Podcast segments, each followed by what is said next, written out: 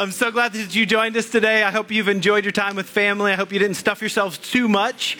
As we anticipate this, this Christmas season, the Advent, I'm so excited about a series we're going to kick off next week. This week, we're going to use one more Sunday to focus in on the book of Nehemiah. We're going to actually talk about one of my favorite passages of Scripture. So, in the book of Nehemiah, as we end chapter 7, pick up chapter 8, we're going to see a passage of Scripture that reminds us what it means to not just be exposed to the truth of God's word, but for it to be something that we take appropriately seriously in such a way that it changes our lives.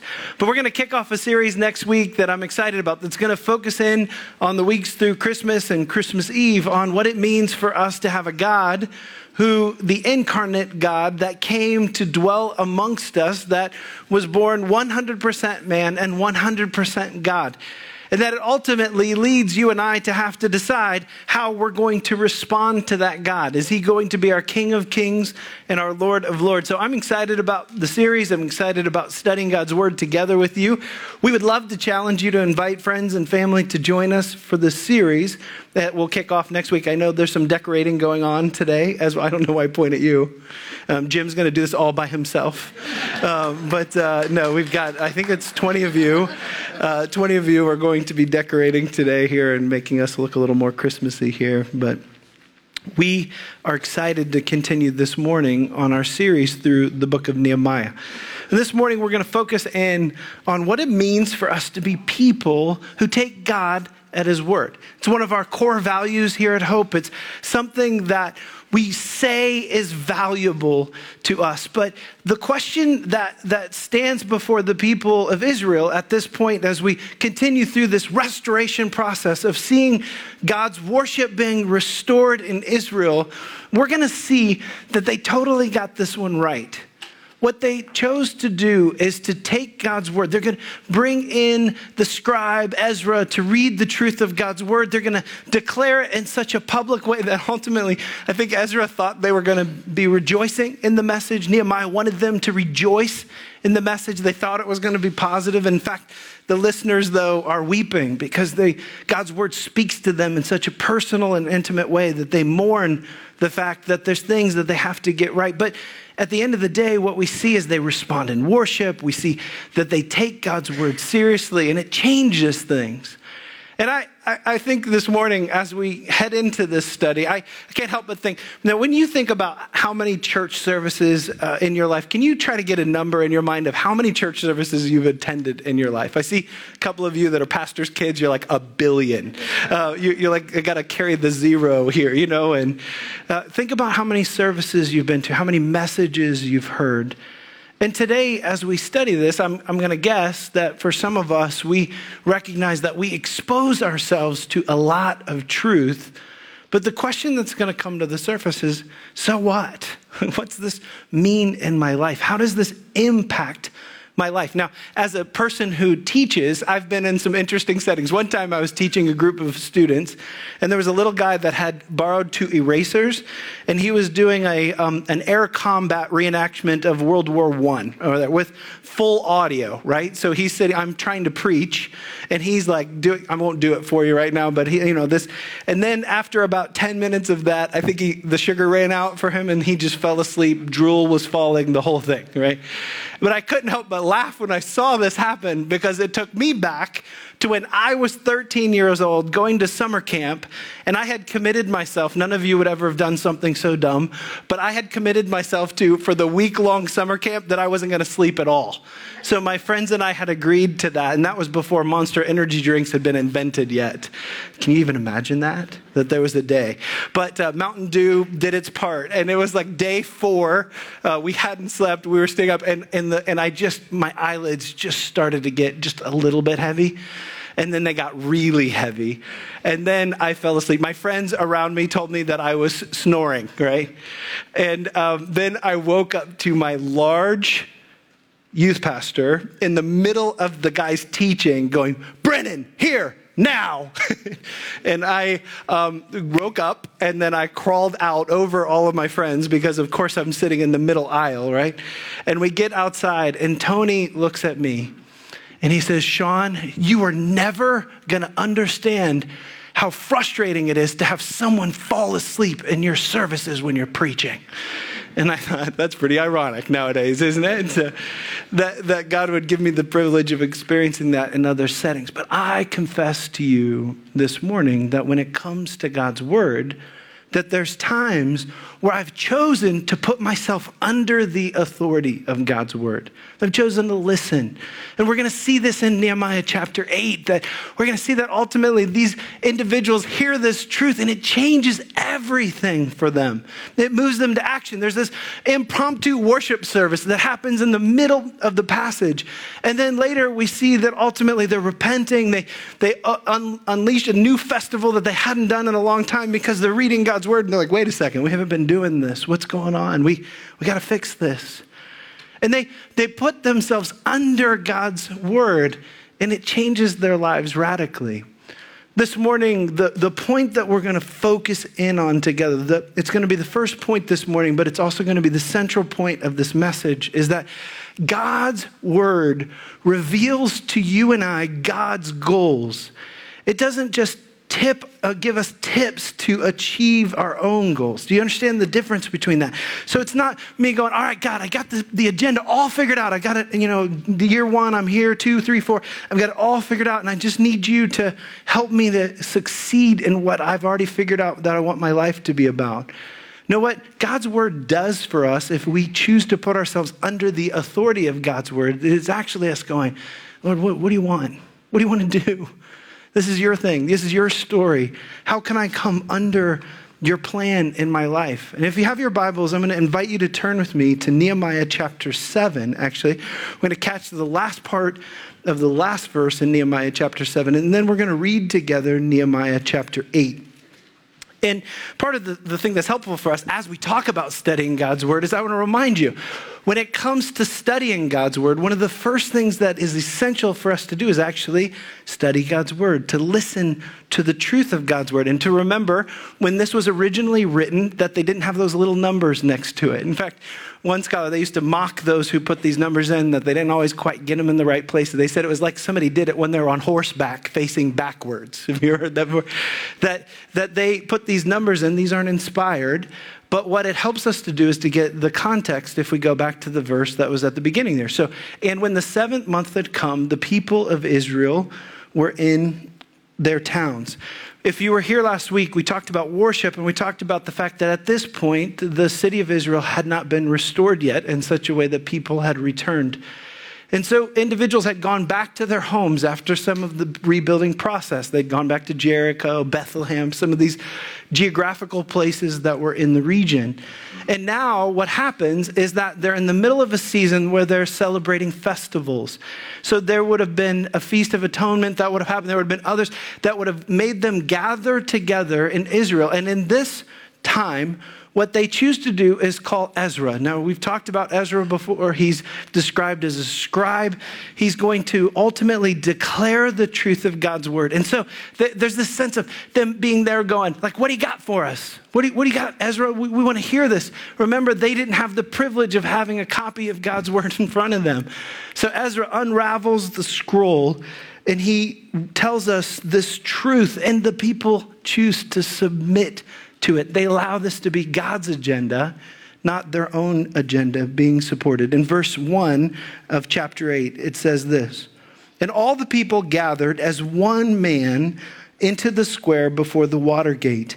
And they told Ezra the scribe to bring the book of the law of Moses that the Lord had commanded Israel. You get that as one man, like a the, uh, the, the ball drop, drop parade that happens at New Year's, you know, where everybody's just so packed in. They're, they're eager to see what's going to happen.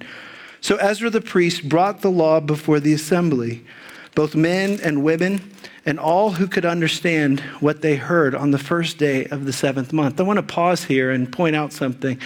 I love at Hope that we have students in the, the church services. I think it's wonderful. And what I like about this description in the text is that it ultimately says that, that it doesn't matter if you're old or gray haired or if you have been exposed to truth for a long time. You can be young and understand the truth of God's word. In fact, some individuals who I believe understand God's word are those who are new to being exposed to it, but that have chosen to say, hey, this is for me. This is something I want to take serious. It's personal.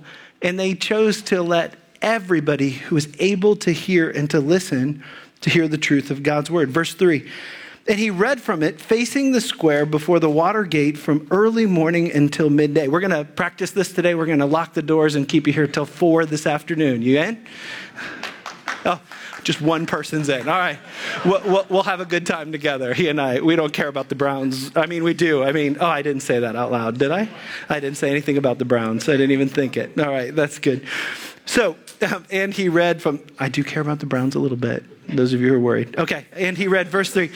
And he read from it facing the square before the water gate from early morning until midday in the presence of the men and women and those who could understand. And the ears of all of the people were attentive to the book of the law. One of the things we know biblically is that there will be a time period in history, we're warned about this, that there will be a time period when people surround themselves with teachers that just say back to them what they want to hear know this in my own life. One of the sad things about getting older is that it's easy to try to find people around you that you share your experience and they say, Yeah, that's right. You're totally right. You should go punch them in the face. You know, um, not, not that that's the one, but you can find people that surround you that may or may not affirm what's accurate or true. And here, what we see is that um, we see this, this kind of playing out that they're choosing to say, we're going to trust God's word to be the authority. In 2 Timothy, the Apostle Paul warned Timothy, and he said this He said, For the time will come when people will not put up with sound doctrine. Instead, to suit their own desires, they will gather around them a great number of teachers to say what their itching ears want to hear. They will turn their ears away from the truth and turn aside to miss. That God knows that that's our tendency. And in, in a technology, the technology filled world that we live in, we know we can find somebody who will regurgitate back to us the things that we want to hear. And here, the warning or the challenge is to say, no, God's got to be the one to set the agenda. Ultimately, they chose to sit underneath God's truth, and they were able to hear this truth in such a way that it changed their lives. So God's word reveals to us that he reveals uh, us, to us God's goals, not just tips to achieve our own goals. So, what we know here is that the Israelites were hungry to let God's word set the agenda for their lives, whatever that agenda was going to be. So, they began with God's word, which is the right place to begin. I would say to you that as I study God's word, one of the temptations is to grab out a commentary or a resource that others who are smarter than me have read or studied. But my commitment is to start first with the truth of God's word, to, to, to pay attention to some of the other things, the notes at the bottom, the study Bible, the, the other sermons, the other messages, but to begin first with the truth of God's word. And that's what they did in the time of Nehemiah in this chapter. They, they listened. It said in that last verse, it said that they, and the ears of all the people were attentive to the book of the law. They're listening to it.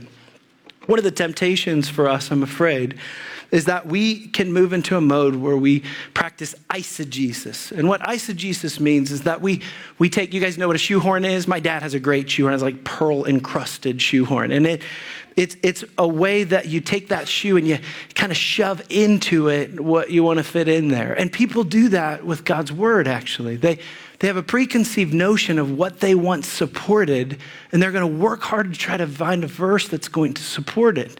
What exegesis is, is actually having integrity when you study God's word. And it's for you to say, I'm going to let God's word tell me what it wants to say to me about my life. There's a huge difference between the two.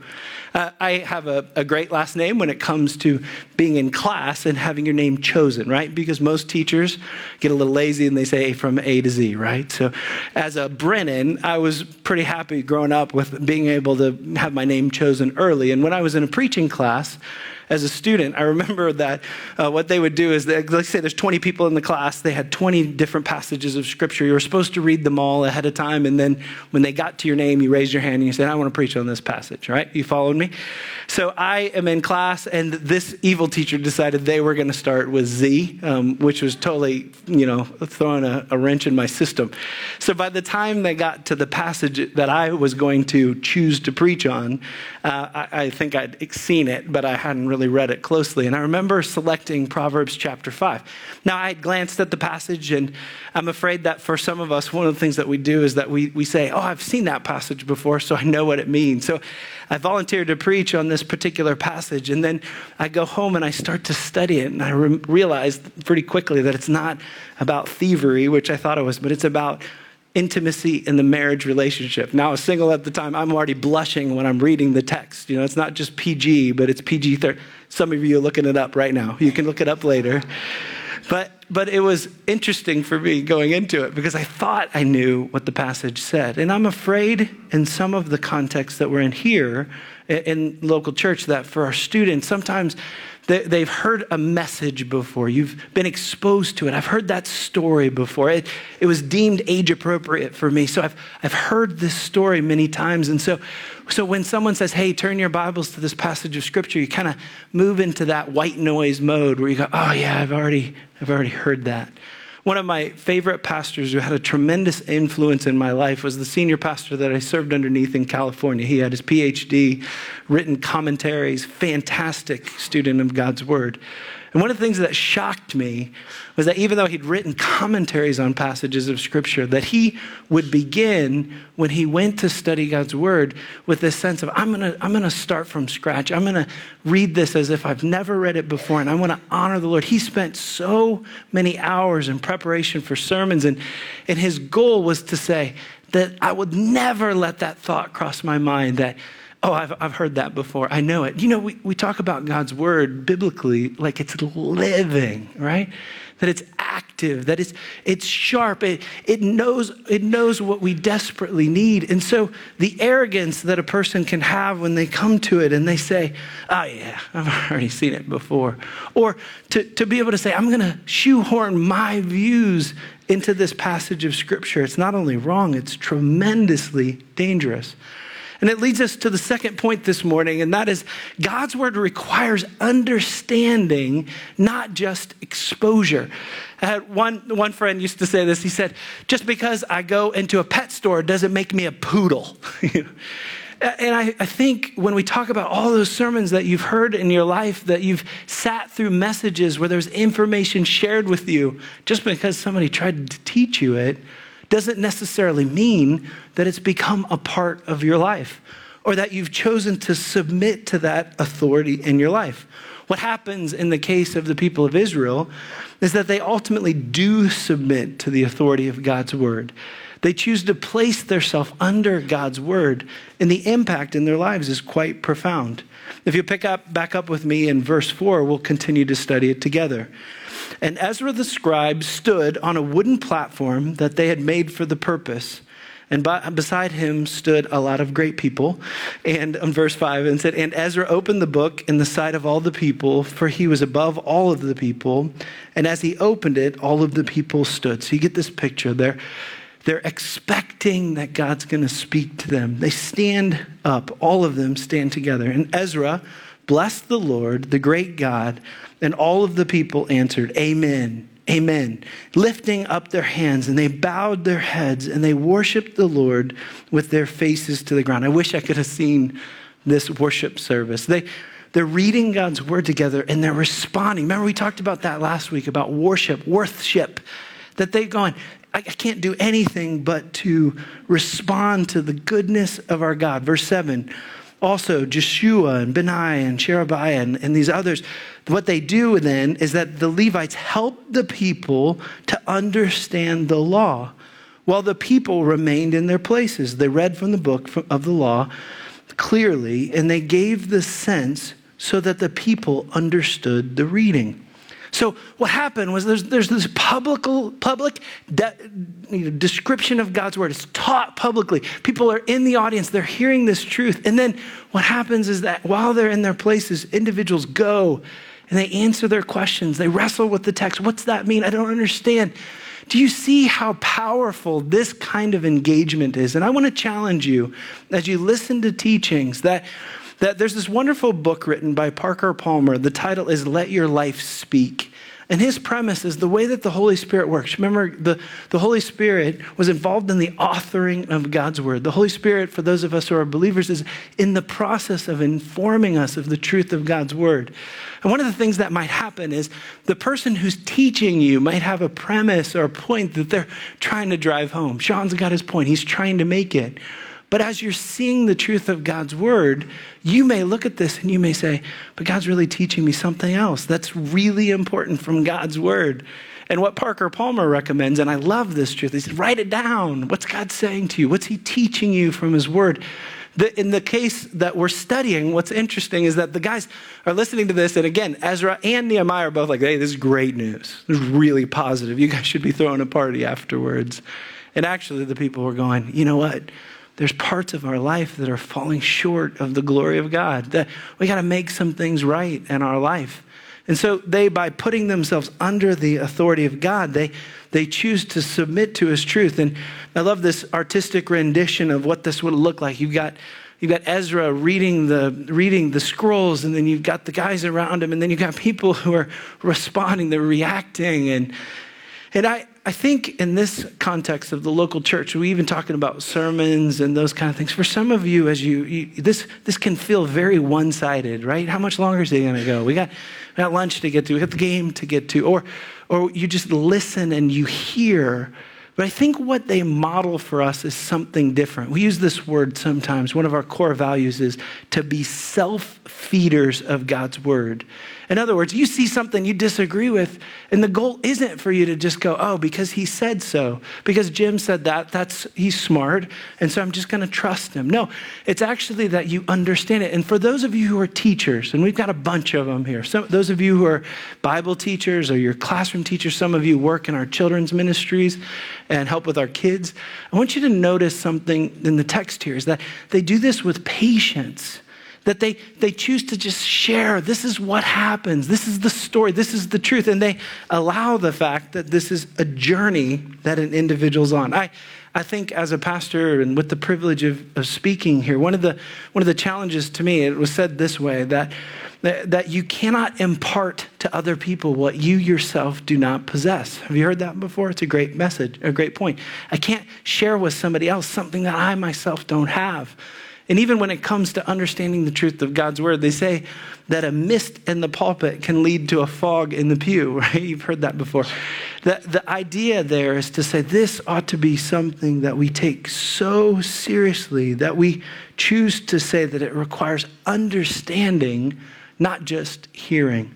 And it goes on in the text in verse 9 to describe their reaction to the truth of God's word. In verse 9, it says this and Nehemiah, who was the governor, and Ezra, the priest and the scribe, and the Levites who taught the people said to all of the people, This day is holy to the Lord your God. Do not mourn or weep, for all the people wept as they'd heard the words of the law.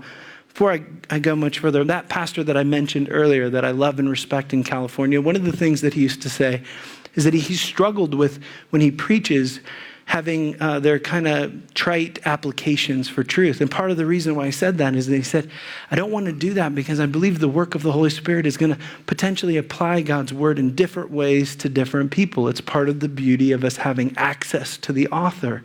So in my life, the Lord may have one application, and in your life, He may have a tremendously different one. That's a part of why this is active and dynamic. In their case, they're going to respond with weeping when the teacher assumed that they ought to respond with rejoicing. In verse 10, then he said to them, Go your way, eat the fat, and drink the sweet wine, and send portions to anyone who has nothing ready, for this day is holy to our Lord. And do not be grieved, for the joy of the Lord is your strength. What a tremendous phrase. So the Levites claimed all the, calmed all the people, saying, Be quiet, for this day is holy. Do not be grieved. And all of the people went their way to eat and to drink and to send portions and to make great rejoicing because they had understood the words that were declared to them. This morning, as we talk about taking God at His word, that last sentence is really important that they individually understood. So it's not just that this guy up here understands, it's not just that the teacher understands, and so the one who writes the commentary understands but that it becomes very, very personal here, and it's that they understood what was happening. This involved them being people who are humble that they're willing to place themselves in a position to be able to learn and to be taught, and it really took all day. And it was something that, that they chose to submit to and to listen to. We accept this morning that exposure does not necessarily guarantee understanding. It doesn't make us the very thing that we're being exposed to. And what we see here too is that they patiently taught with clarity and with giving understanding. I love this statement in Hebrews chapter 4, verse 12. It says this It says, For the word of God is living and active and sharper than any two edged sword, piercing to the division of the soul and of the spirit of joints and marrow, and discerning the thoughts and intentions of the heart.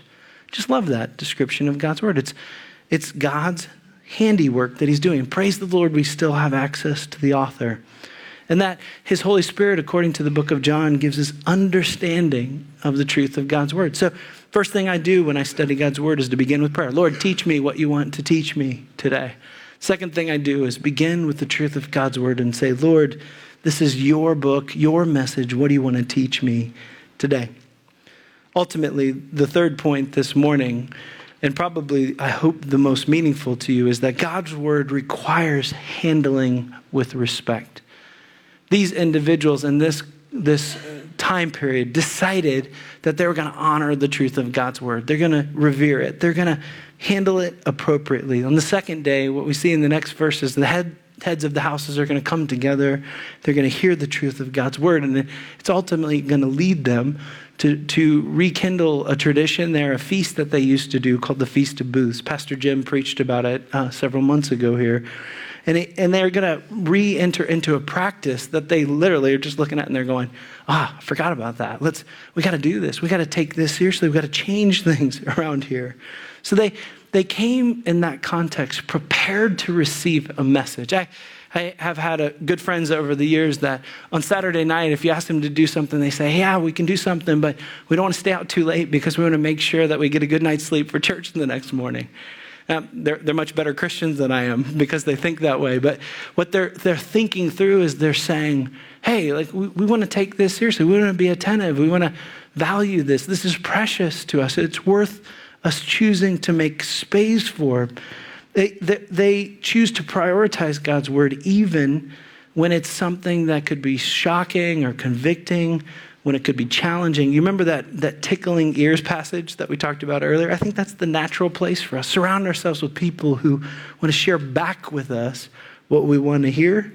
To actually study and take God at His word, it means that we're people who handle it with respect. What we accept is that the deceiver also knows the truth of God's word. And he has a way of twisting it. Do you remember in the Garden of Eden that that the deceiver, what he chose to do when, when, Eden, uh, when Eve is interacting with him in Eden, and when she's talking to him, he, he quotes God, but he says, Did he really say? And then he, he adds this extra part about not touching. And then in the book of John, when the Lord Jesus is tempted, what we see is the deceiver actually uses scripture. He abuses scripture. He does the eisegesis thing that we talked about earlier, where, where Satan incarnate chooses to tempt Christ using Scripture. And so if we stand back and we say, hey, just because I'm exposed to God's word, mean I, I understand it. No, actually, what Paul warned Timothy is that he said to him, we need to be people who rightly handle the word of truth. Now, there's a lot of ways to abuse the truth of God's word. For some people, they, um, they, they put in Scripture things in their minds that, that don't really exist in, in Scripture. I, I asked uh, the, the service earlier to turn to the book of Hezekiah, and uh, they giggled at me. But um, you know, for some for some of us in our in our Bibles, like we we quote verses that don't exist. They they coined this word this last year. You may have heard this text jacking, like hijacking, but you're going to take a text and you're just going to twist it and turn it into something that fits your own desires. I think that that happens. Like we take things out of context. We we choose to manipulate them and twist them into fulfilling the agenda that we have. When Paul says to Timothy in 2 Timothy 2:15 to rightly handle the word of truth, there's an inherent warning with that, and that is that we can ultimately wrongly handle the word of truth. So here what we have is, is these individuals that are choosing to receive the message of God. They're choosing to submit to it. It changes their actions. Great things come out of it. And we go a long way into seeing actually the fulfillment of God's will in the restoration of Jerusalem. So, this point I think is helpful for us. The subpoint here is doing demands understanding, and understanding demands doing. That, that they're hearing the truth. The reason why this is a beautiful passage is that they actually do it. They take it seriously. It changes their lives. And the end result of this is something that's deeply profound. It moves them forward to what God wants to do. So, like James says, don't just be hearers of God's truth, but to be doers. We also see that God is at work helping them to apply this truth in their lives. In the world that you and I live in, we do not have a lack of access to the truth of God's word. If you don't have a Bible, we can get you one. We, we have tremendous access. So, this idea of understanding God's word or even putting ourselves under the authority of God's word has little to do with choosing to have access to the Bible. What we have to do is to be people who choose to place ourselves under the authority of God's word. That means that we take it personally, right? It means that we become self-feeders of God's word. So in this in this point, taking God at his word in our situation is not a matter of access. Do I have a Bible? But it's a matter of me saying, Am I going to choose to prioritize this in my life? What's this look like in my day to day life? I am afraid that we choose to allow this truth to be someone else's truth. And I think the helpful thing that we see in, in, God's word this morning is that those individuals that heard this message, they actually just really took it personal. They said, you know what, this is for me. And it changed their lives radically. And I believe as a church that this can be a part of our story, that we can choose to be people who say, you know what, I'm going to choose to listen up.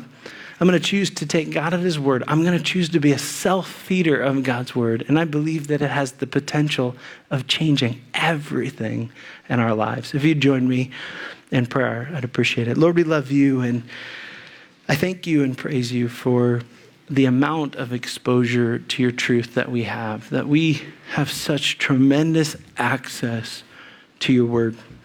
I pray at Hope that every individual here, some of them visitors, some of here for the very first time, some of them family members who've uh, been invited or brought in, I pray for each one of them that they would understand your word, not just as an ancient book that is old and has nothing to say to them in their lives, but for every single one of us, that we would be people who choose to say that this is the word of life.